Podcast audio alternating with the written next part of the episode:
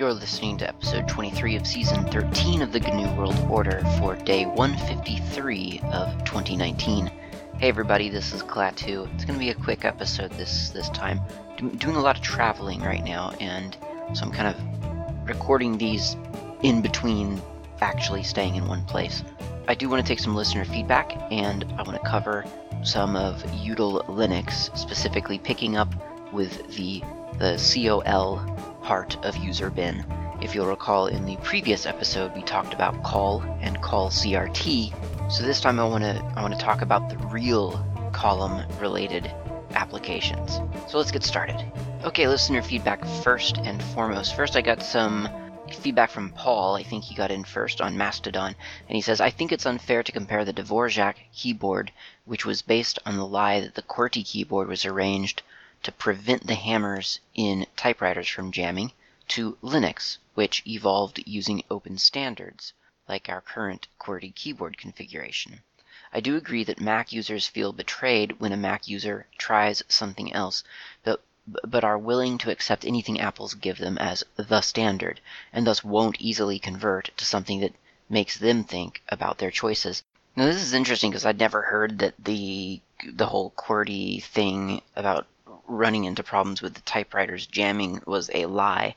I, have always heard that that was not maybe the reason that the QWERTY keyboard was developed, but but that that was an influencing factor in in the design. It's news to me that that's not accurate, and I, I would be curious to hear about the source uh, saying otherwise, actually, because as far as I know, typewriters did become jammed quite frequently. Now, whether the keyboard was designed to influence that or not, obviously I don't know. I wasn't there. I didn't help design the keyboards. I didn't have to deal with typewriter jams. I've never really been a typewriter user. I've used one in like the display model in a store where you can type a couple of words and experience a typewriter, but I, I was never, you know, I grew up on computers and and I was pretty.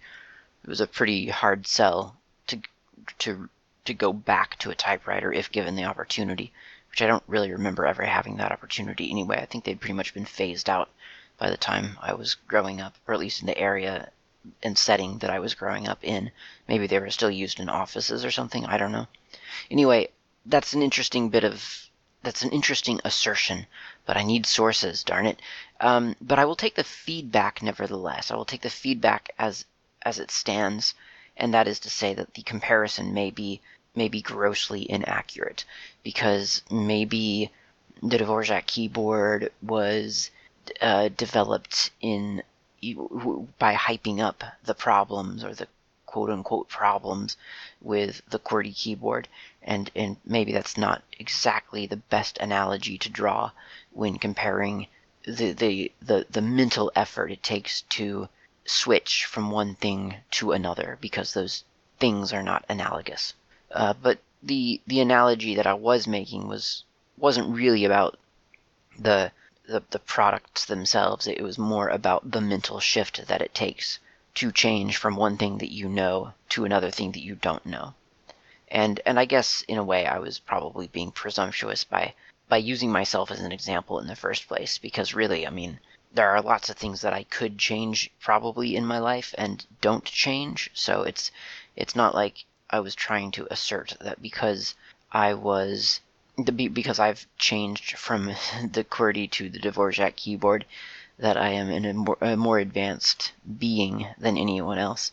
I was simply trying to express that I, I do recognize that it is difficult to change, but sometimes it is nevertheless worth changing something.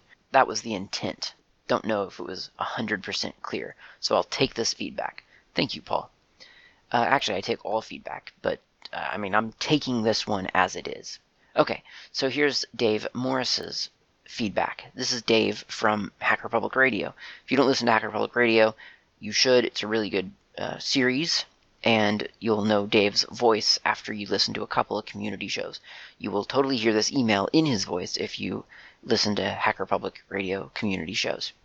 And you will wonder why Ken Fallon is not responding to him right now. He says, Hi Klaatu, I enjoyed this show a lot. That That's about um, episode 22, the previous one. I was fascinated by your discussion of col particularly the reverse line feed stuff. In my first IT job, where I worked between 1977 and 1981 at the University of Lancaster, I wrote a word processor. I was teaching that's really cool that he wrote a word processor. I was teaching Pascal evening classes at the local adult education place, and I wanted to give my students some handouts. I wrote a fairly simple program, in Pascal of course, intending, intending to be able to print mixed case, bold, and underlined text, and to do line justification. Trouble was, the university's main computer was a mainframe, which had line printers for output. By default, they printed uppercase only, but we had a fancy new printer with, with mixed case. I worked out how to access the lower case, but since the printing was done one line at a time, there was nothing fancy like bold or underlining. I found that it was possible to make the printer go backwards, the reverse line feed, and thereby overprinted words to get bold text and overprinted text with underscores to get underlining. I suspect that the file the, the file you were examining, which had a um, caret h sequence, was doing something similar, using backspaces to overprint stuff and get bold text. No idea why that feature still exists these days, but that's what it seems like to me. And he's not the only one that said that, actually. I got feedback from Ice Cream 95, who you'll you'll kind of know by handle by now. He's been giving me lots of really, really interesting feedback lately. He says, the reason why groff, and then he even references where you can find the groff man page. So thank you for that, Ice Cream 95. I would not have, wouldn't have known how to look up the groff man page. Uh, he outputs the caret H sequence in titles is to make the characters bold. With paper terminals, it would print the characters twice, and so with twice the ink. Less also a man 1 by the way, detects this and automatically uses the terminal control character for bold, or for colors if you have that configured. groff also uses uh, underscore caret h x to underline text. So that's really really interesting that that Ice Cream 95 and Dave Morris both knew that bit of trivia. I have no idea how these people remember these things really. It seems like such a minor detail a minor historical detail, and it's really quite interesting to hear about how people have had experience with that or, or just have come across it in history. Ephraim emailed me and said the only invisible characters I normally use are RLO Unicode symbol U202E uh, and LRO Unicode symbol uh, 202 Delta. They come in handy when switching between English and right to left languages like Hebrew. I don't believe there is an ASCII equivalent to those two. So that's that's really interesting. Um, it's one of those things. The invisible characters they they always they always get on my nerves because they're well they're invisible, right? You can't see them. Um, and I'm going to tell you about a cool little thing in Emacs, and there's probably equivalents all over the place, but since I use Emacs on a daily basis. It's funny, saying the word daily, or the, the phrase daily basis, almost seems like an understatement. I feel like there should be a different, a different phrase if you if you use something all day at work and then you go home and you and continue to use the same thing. That that there should be something for that. Anyway, Emacs has a lot of great text processing tools that I might as well mention because we're on the subject still of, of invisible characters. So for instance, if I open up Emacs and type in Control Q, Control H, I get the invisible control, the, the caret H backspace character that that we've been talking about. Now, in in real life, so Emacs doesn't typically hide that character. It it so I see it on my screen. One wouldn't see it, for instance, if if I if I save this file as um, let's call it backspace.txt. There, that's what it's called. Now, if I go into my terminal and I do a I need to be in my home directory, I do a cat of backspace.txt txt, I see nothing. Well, I see the, the scratch buffer text that I saved out of Emacs, but, but for all intents and purposes, I don't see anything. I, I see no caret H. And even if I, yeah, if I select the text to make sure that it's not just invisible against the black background of my terminal or something weird like that, no, it's just not there as far as I can tell. So I'll open backspace.txt back up, and there's the caret H again, the backspace character, and it, it is color it's it's a different color in Emacs to, to indicate that it's I guess, sort of a meta character. And one of the things that you can do is you can do um, meta X, which is the usually the alt key on your keyboard, meta X, and then describe dash car. So describe dash char return while your cursor is on the caret or the H, either one of those two. And it, it opens up this sort of this buffer at the bottom of the of your screen telling you that the position of this character is 149 of 150 in columns. Your your cursor is currently in column 0. The character is C-H displayed as C-H, code point 8, number O10 number X8, preferred charset ASCII, code point in charset 0x08, script is Latin, syntax is dot, which means punctuation, and it also tells you how to actually input it. Now I just happened to know that if I hit Control Q, Control H, that it would input it, but if I didn't, if I hadn't known that, it tells me how to how to input it in the future. So Control, for instance, it says to input type Control X 8 return 8. Now, why is it 8? Well, Control X8 has a, a meaning within Emacs, but then the return, well, and the return terminates that incantation. The final 8 there is referring to that code point, which it says character CH displayed as CH code point 8. So, for instance, if I do Control X 8 return, that's the sequence to get into this insert character mode. I can tell it either the code point number, which is 8, and I get it in my in my um, Emacs window, or I can do Control X 8 return, and it tells me that I can also enter the Unicode name. So if I happen to know the Unicode code name of this, which I do, which it's its backspace, then once again it's inserted into the into the Emacs window. So there are a couple of different ways to to enter characters that don't actually appear on your keyboard. So if if you're ever using Emacs and you're not sure what a character is or how you got that character in the first place or or why a color why, why a character is colored differently than all of your other text on your screen then then possibly just kind of hover over that with your cursor. Do it alt x describe dash char and emacs will tell you all about that character. It's, it's quite useful really. I, I use it more often than you would think. The other thing, I guess, to know is that there is a white space mode, which, again, if you do the uh, Alt X and then just type white space uh, white space dash mode, then you can go into white space mode where you see all kinds of hidden characters, like spaces, tabs, uh, what it, carriage returns, all, all manner of, of extra stuff will appear on your screen.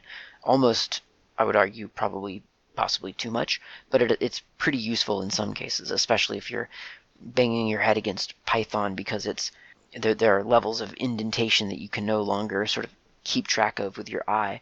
Go into white space mode, you'll see everything quite well spelled out. So there you go. That's that's my Emacs tip for invisible characters. I think it's time to talk about Col RM colrm is in the user bin directory of your computer. It comes with the util Linux package, and its man page is very, very short. It's pretty simple. If I look at it, colrm, it's uh, it's not even a screenful for me. I mean, it's really, really a short little man page. And yes, I realize that the screenful in terms of man pages is a useless measure, but that's how I'm looking at it. In a windowed mode, the man page doesn't even take up all, the whole window.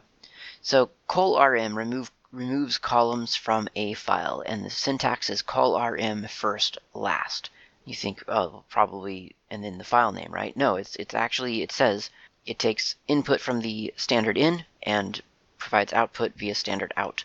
There are no options for this. It is it is what it is. So, for instance, let's make a a file, a sample file. I'll call it um, let's call it test.file.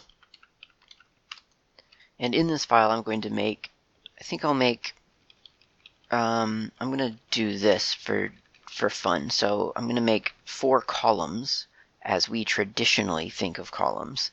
And that's going to be distro, uh, basis, arch, and years. So the first one will be Slackware, The basis is Slackware. Architectures available is x32 and x64. Years 10. I've used Slackware for about 10 years now. Probably a lot longer, but I think I've had this discussion with myself on this show before, so I won't go into it. Next one, Fedora. Fedora, x64, and I think they do ARM these days. How many years? Eight. We'll do RHEL. Basis for that is Fedora. x64 ARM for four years. I've used that one, I'd say, off and on. Debian, Debian, x32, x64. What don't they have? ARM, and I've used that again off and on for about three years. Let's let's call it three years. It's probably a little bit more. Uh, Mandriva basis is Mandriva x64, and uh, we'll call that three years as well, off and on. Okay, that's an incomplete list, but it's good enough for right now. So basically, what I have, if I do a cat test dot file, I've got a nice little text table here of, of four columns and one, two, three, four, five, six lines. Now, if I do a cat of test.file and then pipe it through colrm, C-O-L-R-M, and then do, for instance, 1 space 16. Not 0 to 16, but 1 to 16. Now I see on my screen a nice little text table of three columns that starts with basis, goes to arch, goes to years. So in other words, I've removed the first table column by removing the first 16 character columns from my file. So in other words, if I do that again and I do cat test.file pipe col rm 1 to 2, now I've got my my four my four columns, but it just says um, stro, acware, dora, L, Bien, and Ndriva. So in other words, I've I've removed just the first two characters. So the thing I'm trying to demonstrate here is that columns in this lingo, in this jargon, does not refer to tabular columns as we think of them when we when we think of columns of text. It's talking about columns like the width of your terminal columns, that kind of column basically one slot for a monospaced character. That's a column in in in the lingo uh, or the vernacular of this of this column removal tool. That's pretty much all you can do with colrm. It does seem to require, even though the man page, I thought it suggested to me that the last column was optional. For instance, I guess technically it is. It doesn't error out if you don't give it the final column but in reality, the last column does not seem to be all that optional. So if I do a cat test dot file pipe col rm space one, and I don't give it a an ending point, then it uh, I get zero, zero content returned in standard out. There's nothing. I mean, there's lines. It shows me all the lines, but it shows me no columns, so no text at all. Now, if I do col rm1 space 1, then I have what I would have expected from colrm1, which is just the whole file except with the first character dropped. And, and for that reason, I can see that this could be very useful. I have myself very often had files that, that had some kind of weird native indent for no good reason. And I always kind of used sed, or yeah, I think sed mostly, to remove those empty um, character columns. I feel like colrm could could do in a pinch, and it would have to be a very specific use case because a lot of times it is it's not that standard, right? There's an indent for most of the the the file, but there's there are always those couple of lines that for some reason mi- missed the the memo about being indented, and they get outdented or dedented, and and so call RM wouldn't really work that well. colrm is very absolute. If you tell it to remove the first three columns, then it removes the first three columns. With sed, at least you can say, well, remove the white space if if the white space appears at the very beginning of the line, but not anywhere else. So it would be limited in use, but I can see it being useful.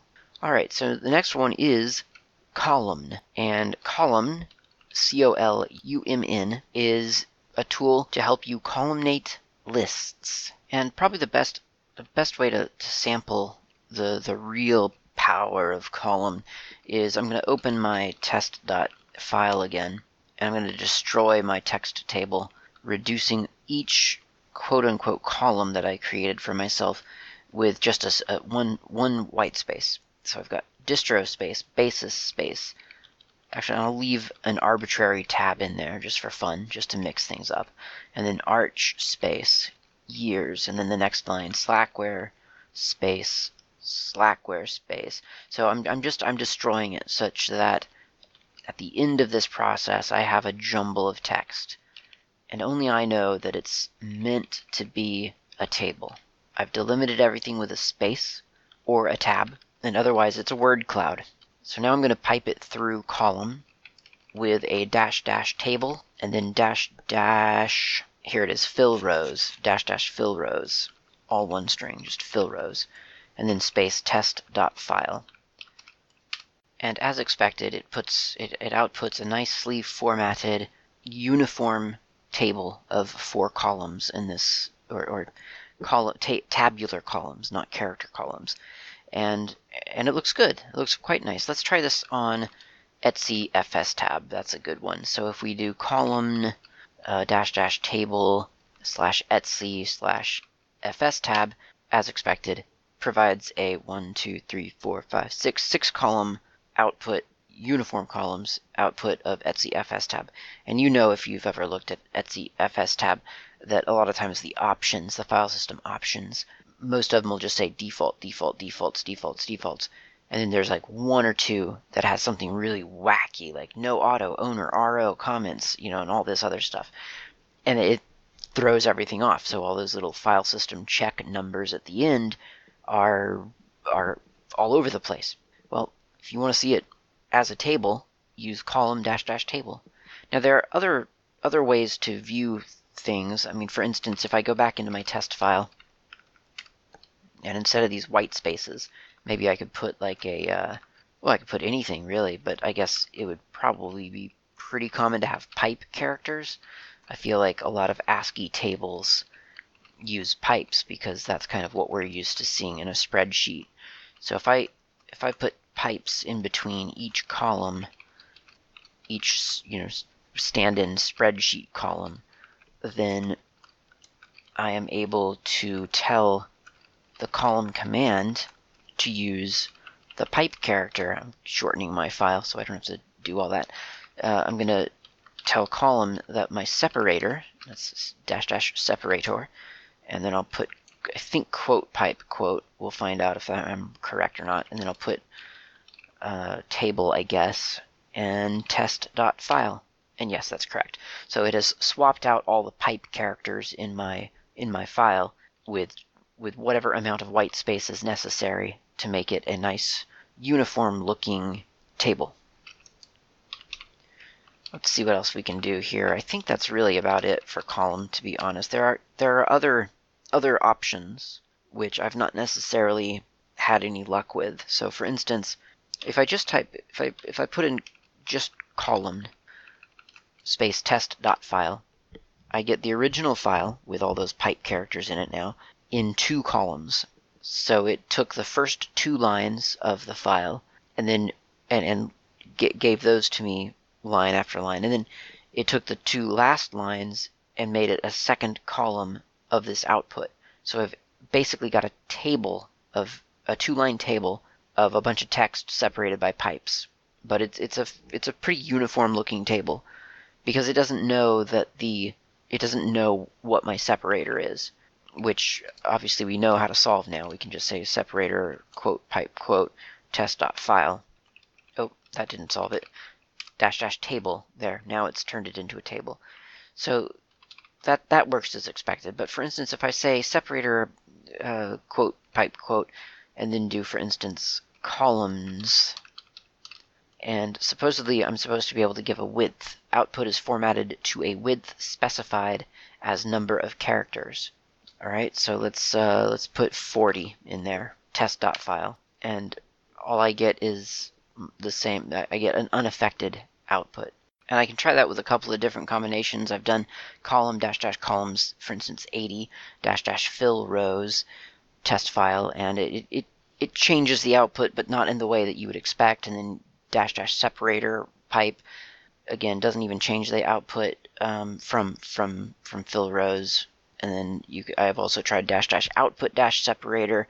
That doesn't seem to swap out the separator character. So there's there are some subtleties here that I'm I'm just not getting, and I'm not going to spend the time to try to figure it out because frankly, and I know we're all thinking this anyway, awk is the way that you would really do this in real life. That said, for quick and easy, already almost a table output, column might be a, a, a fix for you. It might it might just pad a couple of characters where necessary, making it look uniform and tabular for you. That's something that that column does appear to do pretty well. Now, I think what's interesting, possibly, I think it's vaguely interesting, is the, the man page for column. If I go to man column again, it's a pretty good man page. I mean, it gives gives examples which uh, are somewhat useful, I guess. That they don't they don't actually give the the examples for the things that don't make sense to me. For instance, the dash dash column. Well, the dash dash columns technically make sense, but the fact that output separator doesn't appear to actually work, or or the fact that fill rows doesn't actually seem to do anything useful. I mean, I'm sure there's a use case for it. I'll bet you anything. I just haven't generated the correct input for it to make a difference. But that is just it's just interesting that they don't give examples for those. It gives an example for dash for dash dash table and dash dash table and dash dash separator put together, and that's it. Anyway, I digress. Point being, bottom of the page says the column command is part of the util Linux package and is available. That wasn't it. Uh, it says history. The column command appeared in 4.3 BSD-Reno, R-E-N-O, which in America means a city very near Las Vegas in Nevada. But in New Zealand, at least, and possibly probably Australia and possibly uh, England, I don't know. But Reno, R E N O, is short, it's sort of a slang word or whatever, for renovations. And it used to confuse me thoroughly when I first moved to New Zealand. I would see Reno all across like adverts for hardware stores, and I was going to hardware stores a lot initially because you know how it is. You get a new place and you have to you have to get hammers and things like that. So I would always see this these references to Reno, and I could never figure it out until I finally realized that it wasn't Reno, it was Reno, as in renovation. Anyway, the interesting thing was that BSD 4.3 BSD Reno. I'd never heard of that before. Looked it up, and um, it's it, I don't know why they call it dash Reno. I don't know the I don't know the the reason. I don't know if that was just the the the sort of the code name for that release or if it was unique because it somehow came by way of Reno. I'm I'm just not sure, and I can't I cannot actually determine that from what I'm reading. But I, I did come across its release announcement as archived on the on the internet, and it's kind of it's, an, it's sort of an interesting read. It's from 1990, so this this is before, I think, Linux even exists, right? I mean, 1990 is pretty early. And so this is kind of a, um, this is, you know, historically, I, I think I would consider it pretty early. I mean, for me, pre Linux is, is early Unix to me. So it was a release for VAX and apparently Tahoe, which I don't know what that is. I mean, I'm sure I could find out, but that's it's beside the point.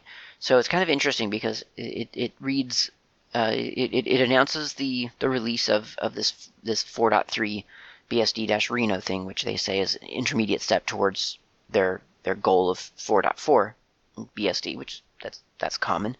It says, unlike past test releases, 4.3 uh, 4.3 BSD Reno is being made generally available to 4.3 BSD licensees and 4.3 BSD Reno may be redistributed and used in released products within the usual licensing constraints. However, you will have to upgrade any code that you use from 4.3 to 4.4 code within one year of the release. And it's just kind of interesting because it's it's just funny and strange to hear licensing with regards to BSD because obviously today BSD is famously the, the license isn't even a question. I mean, it's the, that's the license that you go to when you don't even want to talk about licensing. It's just it's a BSD license. You can do whatever you want to with it uh, aside from removing all signs of the original author. It says the license to 4.3 BSD Reno is simply an addendum to the 4.3 BSD license. Sites without a 4.3 license may obtain both 4.3 BSD and 4.3 BSD Reno simultaneously, but must sign a 4.3 BSD license as well as the addendum. Contact the distribution office for 4.3 BSD licensing information. 4.3 BSD is available only to sites with Unix slash 32V System 3 or System 5 or you know System V, whatever, source licenses with AT&T. We are actively working to decrease the amount of AT&T code in the system. We expect that we will provide a subset of 4.4 BSD without the AT&T code to sites without requiring the AT&T license. However, we are not prepared to make that determination for this release, so we are providing only tapes with the complete system at this time. So they were they were still carving out those that that that bit of AT&T code that still required licensing. Fascinating and just a sort of a bone-chilling glance at the old way of of Unix. Um, there are many times that I I kick myself for not getting into Unix sooner, and then sometimes I read things like this and I think, you know what, if I'd even if I'd been mentally prepared for Unix, way back then. I don't know that that would it, it wouldn't have it, I wouldn't have been that interested in it. I don't think, not at least until Linux, because uh, the licensing stuff just I mean it was still it was 1990 and the licensing stuff hadn't been ironed out yet. I'm not blaming BSD obviously for that. They're working on it at this point. They it's pretty clear from their from their release that they're they're moving towards that as fast as they can. But it's it's a tough sell to to to be really to, to go head over heels for something that that just requires a bunch more licensing concerns. I mean, in other words, I, I, guess I can see why someone would have opted for Solaris or Next instead of BSD at, at this time, because really there there there there were there were proprietary issues on, on, on all fronts. And it kind of once again kind of reinforces what a big deal Linux was at the time. It must have been absolutely mind blowing for a geek wanting to get into Unix, or, or a Unix geek, a pre existing Unix. A pre a geek with a pre-existing Unix condition, I can I can imagine them getting really excited about Linux. And as I think I've said before, I, I remember people being excited about Linux and me not understanding it at all. I just thought it was something that you ran on a Windows machine, and so I didn't I had no interest in it. I don't know why I thought that. Someone someone didn't explain this properly to me, and I had people yell at me about how Linux was a big deal and and I should know about it because I was into computers, which I wasn't at the time. I, I, I was still telling myself I didn't care about computers at that time. Everyone else knew, but I didn't. Um, and I just never really understood what was going on with it. But I could I could see if you were using Unix at that time, I can see why Linux would have been a huge deal I mean, and, and you know, it's funny because I, I say it as if though it's a huge deal. I mean, it still is a huge deal, right? For people who really care about what they're running, that open license is a huge deal. It's it's it's um, it's profound. I mean, the, the amount of licensing stuff that I don't have to care about on a day-to-day basis is is enormous now, and that's because of Linux but it is it is interesting because me and Deep Geek were actually just talking about this the other day via email, and that is that that there's the there's this weird you know open source is kind of for all intents and purposes it's kind of dead now in a weird way and i say it's dead in the sense as as deep geek says in the in the sense that Frederick Nietzsche said god was dead it's it's dead because it's kind of things have have moved on from being centered around this one concept. So Deep Geek in an email says, I'm uh, he's talking about something else actually, but he says, I meant it in the same way that the philosopher Fred Nietzsche, he's, he's on uh, casual terms with, with Frederick Nietzsche, meant God is dead. Not that I think a human like father figure in the sky keeled over, but rather as that it is um, that it is not the most important thing anymore, that the age of faith is over, and people who act pious are really hypocrites because that is not the way that our current culture works. More specifically, money is the new god. Offer the pious person a job as a corporate spo- spokesperson and see what comes out of his mouth. So that was just this is kind of a little bit out of context, but the the idea is that there was this thing that was super sort of in the limelight, right? It was it was the it was the central concern of of society, and then somehow everyone it just kind of it people kind of move on, not necessarily away, but they move on, and in in a sense, open source is like that. It has moved. We have all moved on from open source, and you can take that as a negative or a positive thing. By which I mean you could look at it and say, "Oh my gosh, we don't care about open source anymore," and that is a concern. We should all care about open source. We shouldn't say, "Okay, we, we won, we're we're done." But at the same time, we kind of have won. I mean, the world now doesn't really question the idea of open source. There may be a, a significant portion of the world that questions whether their own stuff should be open source, but they certainly don't question the concept of open source anymore. It is no longer, as everyone is saying, it's no longer the underdog. It is no longer the exception to the rule. It is the rule now. People people assume that open source exists. Now, again, that doesn't mean everyone's just releasing stuff as open source, and therein lies the danger. But it is an assumption and a reliance that that open source exists. This stuff has to exist. The internet runs on open source, and a lot of things run on the internet. It had better exist, and that's just how it is. And so, in a in a way, it's it's taken for granted, is what I'm trying to say. And so, it's interesting to read old releases like this where licensing was still a concern, even for what is now a bastion of not having to worry about licensing. Anyway, that was BSD 4.3 Dash Reno. Don't know why it existed, but it's there and it provided us with the column command. That's it for this episode. I have to go. I have to run off to the South Island. So thanks for listening. I'll talk to you next time.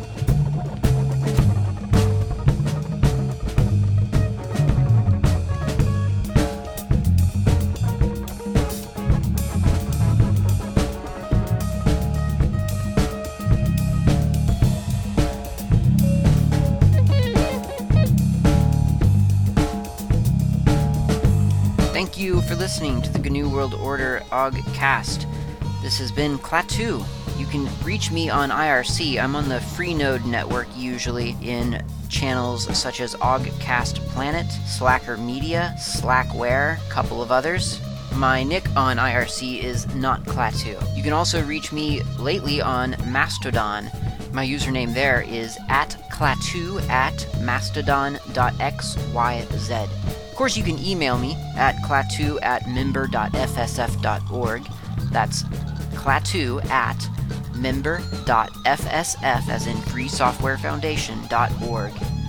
And of course, you can visit my various websites, gnuworldorder.info and slackermedia.info. I will see you next time.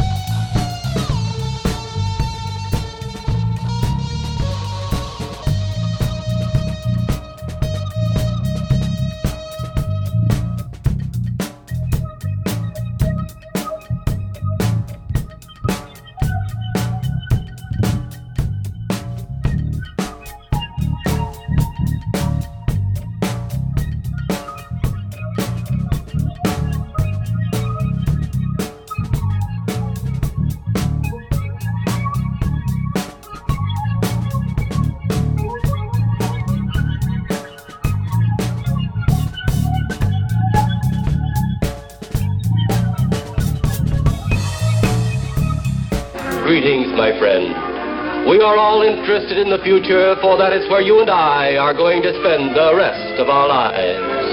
And remember, my friend, future events such as these will affect you in the future.